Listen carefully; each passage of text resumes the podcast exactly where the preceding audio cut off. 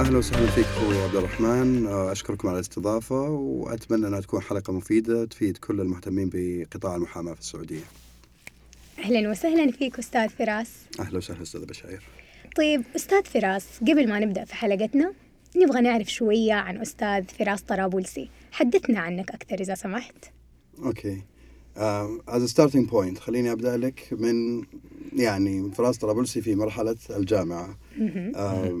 أنا دخلت الجامعة في آه، سنة 2000 آه، كان قسم سياسة علوم سياسية في جامعة الملك سعود.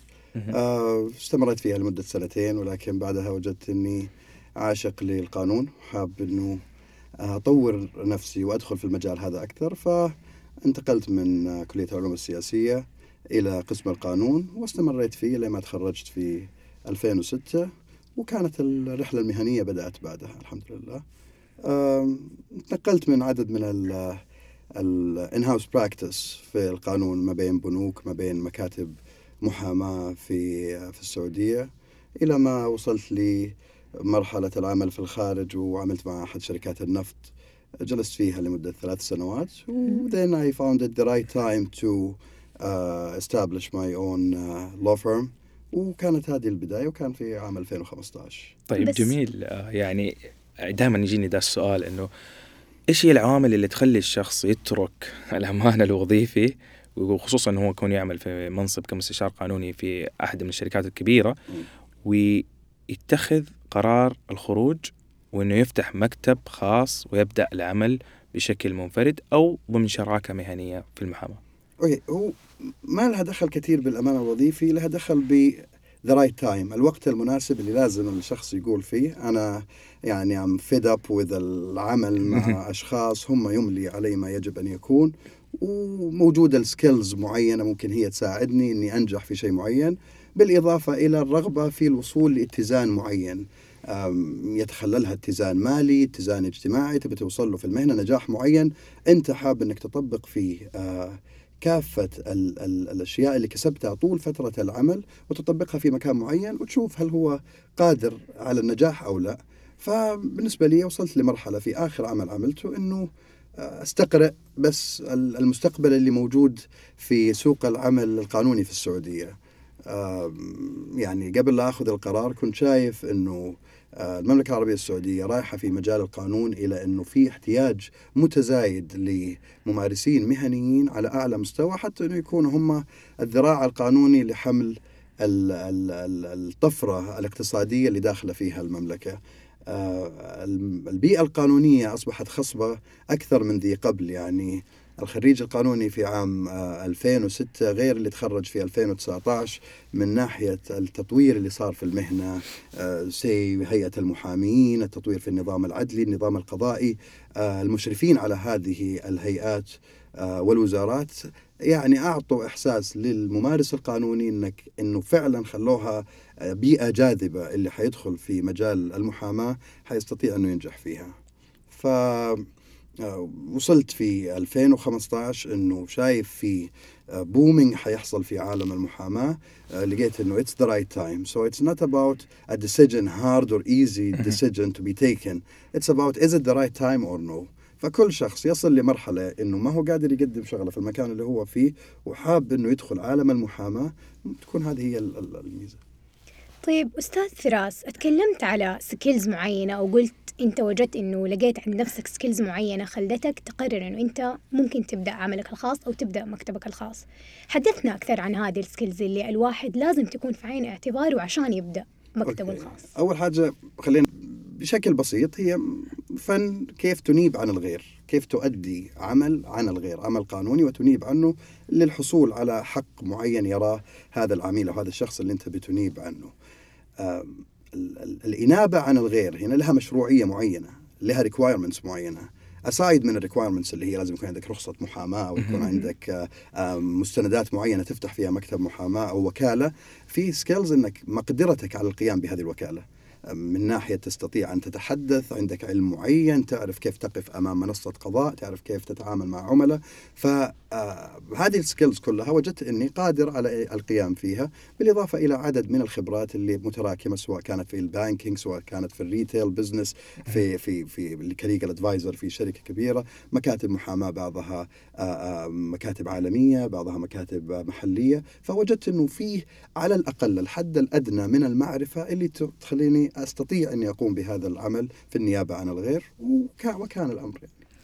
طيب كيف توصف لنا العمل ك in-house lawyer قبل ما تكون تخرج لعمل المحاماة؟ آه، دائما يعني الزملاء اللي يكونوا يعملوا في هذا النطاق دائما يشتكوا الساعة 8 دوام الساعة 5 وضغط عمل كبير جدا. أوصف لنا تجربتك مع إنك تعمل كمستشار قانوني داخل corporate. Okay. آه، هو في شوف في جدل قائم قديم جدا وإلى الآن موجود. in آه، house أحسن ولا محامي ولا محامي أحسن بالضبط. من الناحية المالية من الناحية الخبرة. هذه ويمكن those two factors أهم شيء. يقول لك ماليا الشركات الكبيرة طبيعي الشركة بتدخل 100 200 مليون. They will pay for their legal advisor مبلغ أعلى من شخص داخل في عالم المحاماة. فهذا those two factors هم يعني في نزاع ازلي إنه إيش الأحسن. أنا بالنسبة لي ما أشوف في شيء أحسن من الآخر لكن أرى إنه إذا كنت في المكان المناسب إيش المكان المناسب اللي أنت فيه؟ أنا عملت في أربع خمسة جهات وأحمد الله إنه كنت في الجهات المناسبة في الوقت المناسب. يعني أعطيك مثال بدايه من ال banking. ال banking أعطاني خبرة جدا كبيرة في مسألة الحرص في تقديم الاستشارة القانونية. آه، okay العمل بعض الشيء روتيني لأنك بترى نفس العقود daily بترى نفس الاستشارات بتقدم. هي 30 آه، 40 استشارة آه، بتقدم نفس الشيء يوميا ولكن من ناحية آه، الاستشارة لازم تكون 100% درجة الخطأ فيها يجب should be zero لا هذا شيء فادني. تجي عاد عند عالم ال retail business how to to understand the business ولا في في ال oil and gas لازم تفهم ال ال تفهم ال business بالضبط كيف صاير حتى تستطيع تعطي استشارة قانونية. طيب أستاذ فراس قاعدة أسمع منك نطاقات مختلفة متنوعة. اشتغلت في النطاق المصرفي اشتغلت في نطاق النفط. فأبغى أعرف هل هذا الشيء فادك؟ لأنه بنسمع كثير محامين بيحرصوا أنه يبدأ القانوني مسيرته في اتجاه معين في بيئة معينة ما يخرج عن نطاقها. فإيش رأيك أنت في هذا الموضوع؟ Okay. آه خلونا أول نشوف إيش آلية التوظيف عند الشخص اللي يبغى يتوظف. في, في علم ال HR مثلا يقول لك أنا والله إما تكون career opportunity or career path إيش career opportunity career path يعني career path أنا أدخل اليوم الشركة الفلانية كمستشار قانوني أو ك intern واحد دوبه داخل حيكون متدرب بعدين حيصير legal researcher بعدين حيصير associate أو آه، محامي بعدين حيصير senior بعدين حيصير vice president بعد 30 سنة وبعدين إلى آخره. بعدين لما يوصل في آخر شيء في الشركة انه هو نائب الرئيس لشؤون القانونية. فهذا أنا عارف من اليوم الأول إذا اجتهدت يعني والتوفيق صار ممكن أوصل اني اكون على هرم الشركة هذه في الإدارة القانونية. والشيء الآخر اللي هو ال career opportunity اللي أنا اليوم جلست في المكان الفلاني قعدت فترة معينة آه وصلت للمرحلة أني أستطيع استقراء متى الوقت المناسب أنه لا خلاص أنا هنا وصلت يعني مثلا أعطيك مثال في ال banking وصلت لمرحلة بعد سنة ونصف إنه خلاص أنا I will I will be able إني آخذ أي شيء زيادة. العقد عارف كيف بيتم الاستشارة القانونية الكليشه تبعها عارف كيف بتتم. فوجدت إنه آه ولا يعيب طبعا في في المستشارين في هذه الأماكن ولكن أنا بالنسبة لي وجدت إنه وجودي أصبح أوكي ما في خبرة حتكون فانتقلت لمجال آخر. في كل مكان رحت فيه استفدت فائدة وصلتني الفائدة هذه هذا الخليط هذا في هذه القطاعات كلها إني آخذ القرار في اليوم اللي صحيت الصباح وقلت أنا ناوي أترك الان هاوس خلاص وأبدأ في عالم المحاماة. فكلها فيها ميزات. حتى الأماكن اللي ما كانت بالنسبة لي ميزة وكنت أرى إنه ماني قاعد أضيف أي شيء فيها كانت ميزة إنه أعرف إنه في النطاق هذا أو القطاع هذا لا يجب إنه ما يستمر. لازم آخذ القرار. فكل شيء حتى بالعيوب أو المميزات تبعه ممكن تكون ميزة. طيب أستاذ فراس دائما في سؤال بينسال كثير في الفترة الحالية خصوصا على مواقع التواصل الاجتماعي لينكدين أو تويتر إنه شراكة مهنية أو مكتب خاص مكتب فرد. إيش رأيك في هذا الشيء؟ ما أقدر أقول لك إنه it depends. أنا هستخدم ده عندي كلمتين دائما أحب it depends وبات. هذه السيكرت it depends. It's a good question. Well it depends.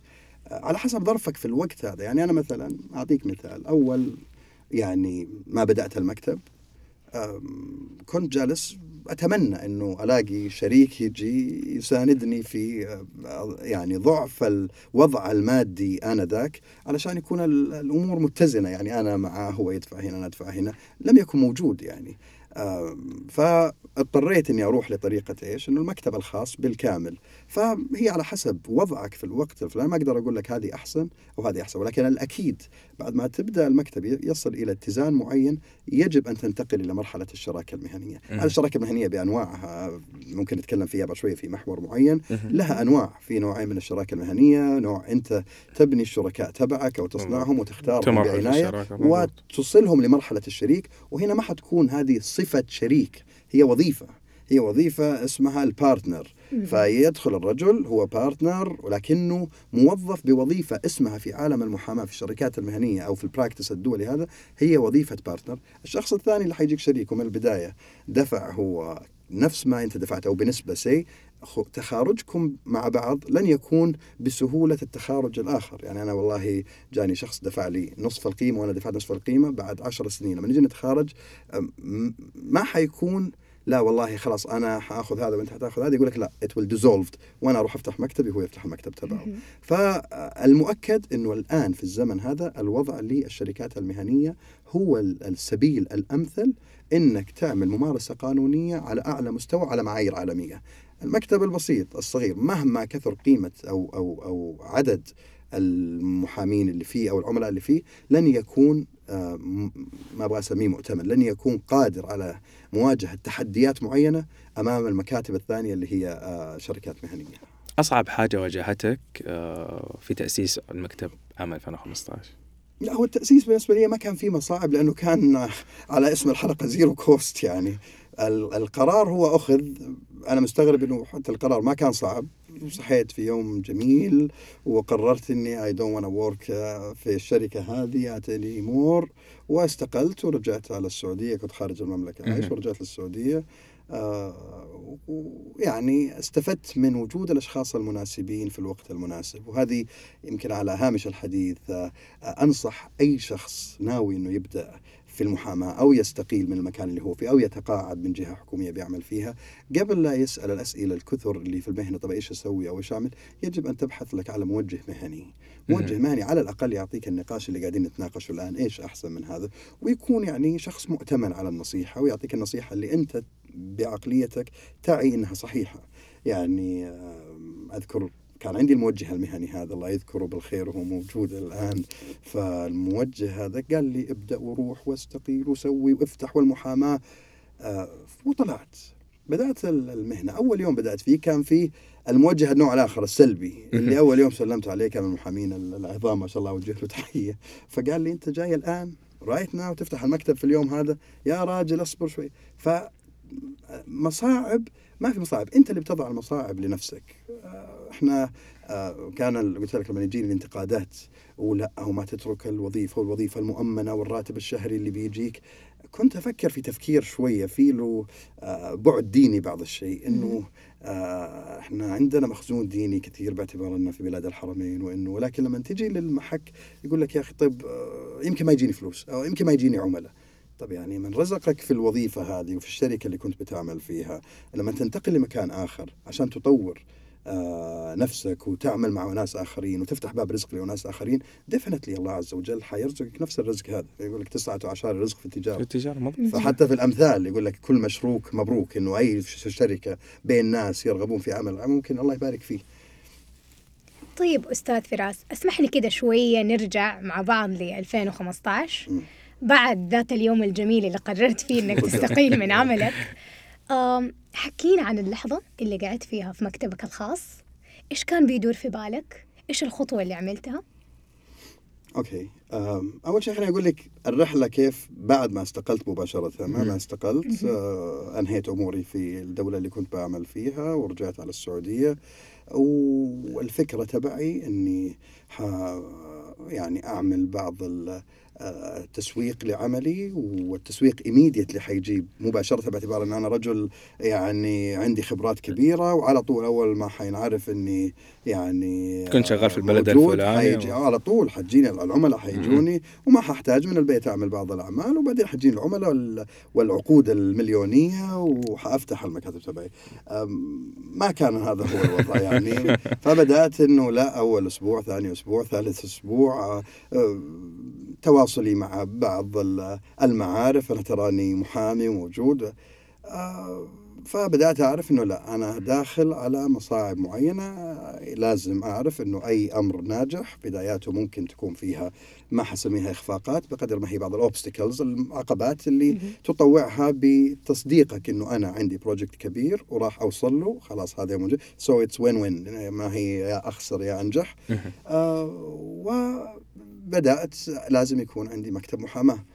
طيب إيش معايير المكتب هذا؟ لازم يكون في مساحة معينة أعمل المكتب تبعي. المساحات المعينة هذه آه، في ظل ارتفاع معين في أسعار معين يقول لك لا غالي وما عندي المبلغ اللي أفتح فيه المكتب. فأخذت مساحة يعني كانت آه، متر ونص في متر ونص بالضبط في أحد ال- ال- ال- المباني وبدات المكتب تبعي حط لي طاولة جميلة جدا. ويعني أذكر كل المكتب بالأجهزة بكل حاجة ما كلف آه، 7000 ريال بالإيجار تبع الشهر الأول مم. لهذا ال... واحد من مكاتب الشيرد يا يا بس كان صغير جدا يعني كان فعلا آه، يعني يوميا كنت وأنا أجي أطلع وأدخل تصقع رجلي هنا لا حاجة هنا صغير جدا والعملاء كانوا يجوا فكان يعني كنت كان شيء صغير جدا ولكن آه، استطعت إني اعمله وسميته مكتبي اللوحة موجودة أنا صاحب مكتب محاماة. وكان اليوم الأول اللي صحيت الصباح ورايح لعملي في مكتب المحاماة الخاص فيني. إيش السؤال تبع الأستاذة؟ إيش إحساسك؟ كان اليوم اللي. قعدت ورا مكتبي. آه لا إحساس كان آه يعني ما لم يكن عندي هذه القناعة إني راح أنجح كان حيكون إحساس محبط جدا لأنه أنا الشهر اللي قبله كان بيدخل راتب وراتب جدا ممتاز في الجهة اللي كنت بعمل فيها شركة نفط عالمية. ومميزات غير طبيعية فيها. فكان الإحساس بس سألت نفسي سؤال إنه is it the right decision؟ هل هذا هو ال- القرار القرار الصح. الصحيح اللي أنت عملته؟ آه بعدين على طول مسحت الفكرة هذه قلت حتقعد تفكر كذا حترجع تعتذر من الشركة وتقول please get me back يعني فلا قلت لا خلاص هذه حياتك تفاعل معاها آه وبدأ السؤال الأول اللي بطرحه لنفسي. طيب what next عندك طاولة جميلة جدا وإلى الآن موجودة عندي في مكتبي في جدة. آه فقعدت أسأل السؤال كيف حجيب أول عميل علشان أبدأ أعمل له وابين له مهاراتي وال skills تبعي؟ I don't know ماني عارف كيف حجيب أول عميل. فقلت طيب okay. آه، اقتبست كلمة من كتابنا المبين اقرأ.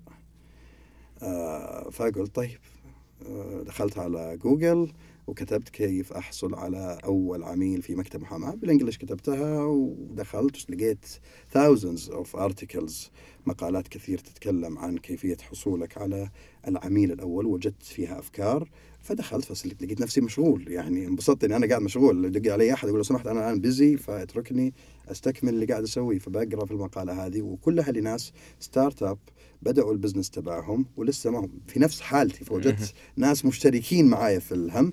بعض الأسماء هذه أسماء كبيرة جدا الآن في أمريكا في بريطانيا في كندا في أستراليا وحاطين هذا ال- ال- العلم تبعهم حتى يفيدوا ناس مثلي دوبهم بادين. فوجدت إنه والله أخذت عملت filtration لكل هذه المقالات. إيش الحاجات اللي ممكن تطبق حسب ال tools والأدوات اللي معايا حاليا في المكتب؟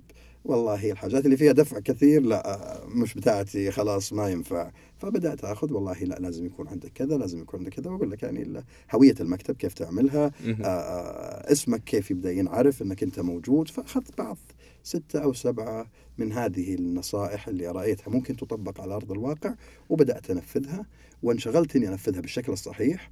و do it right or not to do it at all.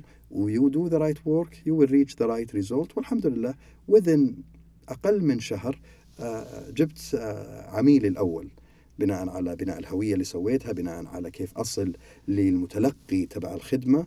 وجاني الإيميل الأول اللي كان أجمل إيميل عندي انه في يوم من الأيام احطه ورايا في لاحق إنه My first نطمح إن client. نتعامل إيه. معك عندنا إشكالية من خارج المملكة لقضية داخل المملكة وابتدأت بعدين الفكرة كيف أطور من أخذ أستفيد من هذه الفرصة بقدر المستطاع إنها تكون هي النواة الأولى لبناء المكتب. جميل جدا تذكري بشار إنه الحلقة الأخيرة من الموسم الأول كانت تتكلم عن ال personal brand وإنه كانت بتتكلم على أهمية طريقة ترويج المحامي لنفسه وصورته وسمعته أمام ال- الملأ. لسبب لسبب واحد. أنت الآن هي هي كلها هي chain مرتبط ببعض. بالضبط. يعني ما في إنك تعمل شيء. بمعنى لما تجي ترسل لي لعميل معين إنه آه أنا العميل هذا آه أبغى أتقابل معاك علشان نطرح نشوف إيش أطر التعاون اللي ممكن م-م. تكون بيننا.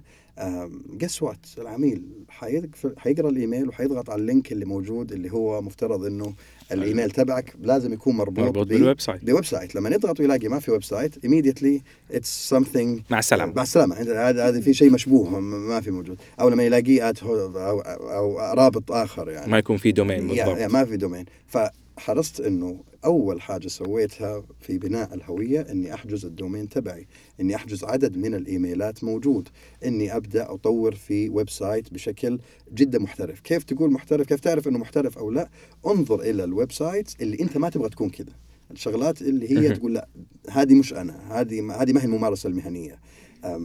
القراءة اللي كلمتك فيها في البداية تعرف إيش يعني ممارسة مهنية دولية؟ لأنه إحنا الآن في عولمة والعالم هو دولة كونية بسيطة فأنت تطمح إنك تكون موجود فيها فتعرف كيف تستفيد من الشغلات اللي نجحت في أماكن أخرى. موجود ال- ال- ال domain تبعك آه، داخل ال website إيش المحتوى اللي حيكون موجود؟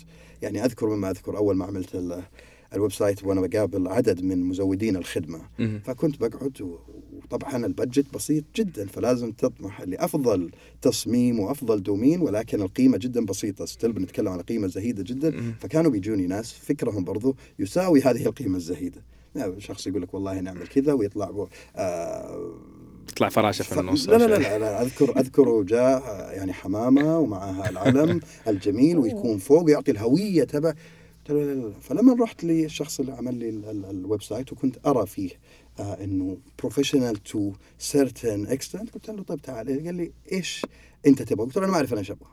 أنا أقدر أقول لك أنا إيش ما أبغى. ففتحت له عدد من ال website قلت له شوف دي الاشياء قال فقال لي طب أنا أقول لك إنت تبغى النقيض. فوراني عدد من ال website اللي هي مكاتب المحاماة اللي بتتعامل بشكل دولي international قلت بس أنا أبغى شيء زي كذا. واسبغ عليه بعض الهوية تبعنا. وجاء الشيء الثاني. طب إيش المضمون تبع اللي تبي تحطه أنت هنا؟ هو ما يقدر يقول لك عليه. بالضبط. هذا لازم أنت أنت اللي حتعطيه. فتبدأ أنت ترى إيش الأشياء اللي أنت محترف فيها. أنت بت- بتضع أشياء بكرة العميل حيرجع يشوفها. فهذه كانت في صناعة الهوية واللي أنا أراها النواة الأولى لأي شخص بيبدأ يعمل الهوية بشكل صحيح. يعني تبدأ فاونديشن أرضية صلبة يعني تنطلق منها بشكل صحيح. وأعتقد هذه هي النقطة اللي بنتكلم عليها أستاذ فراس إحنا نحتاج مكاتب محلية بمعايير عالمية زي ما أنت كنت بتقول وأعتقد هذا الشيء اللي ممكن يميز المكاتب العالمية على المكاتب المحلية من نوع ما من حكاية ال ال الاحترافية في التعامل زي ما أنت كنت بتتكلم الإيميلات آه، طريقة التعامل طريقة إدارة المكتب وقت التعامل متى بترد. علي؟ أنا أقول لك أنواع المكاتب أول شيء خلينا ندخل في إيه الموضوع بالضبط. هذا إيش أنواع المكاتب عندنا في السعودية؟ إيش هي الأنواع الموجودة المكاتب وهذه اللي حتعطي أتوقع دافع للعديد إنهم يقولوا لا إحنا في سوق خصب جدا إنه إنه تبدأ في المهنة هذه. المكاتب في السعودية وحسب وجهة نظري واستقرائي للسوق القانوني هي ثلاث أنواع مكاتب، المكتب المحلي اللي هو فلان تعرف. الفلاني تدخل تقابل فلان الفلاني بالضبط وفلان الفلاني ال- ال- ال- المساحة تبع المكتب هي تستقبل خمسة ستة عشر قضايا أكثر من كذا باعتبار أنه بالمنطق لن يستطيع أنه هو بنفسه يدير عدد من الملفات إلا ملفات معينة هذا نوع مكاتب ممكن ينجح ممكن يؤمن استقرار واتزان مالي لنفسه يحصل على بعض الشهرة مش بطالة في في المجال تبعه. ولكن هل هذا النوع من المكاتب يستطيع أن يحمل يعني آه، الذراع الاقتصادي في السعودية اللي هو شق أصيل فيه الشق القانوني والشق المالي؟ يعني مضبوط البراكتيشنر في أي مكان يبغى يبنى صح أرى فيه شق مالي شق هندسي شق قانوني لازم يكون موجود فيه. هل هذا النوع من المكاتب يستطيع أنه يقوم بعمل دراسات الجدوى يستطيع العمل بشكل كامل؟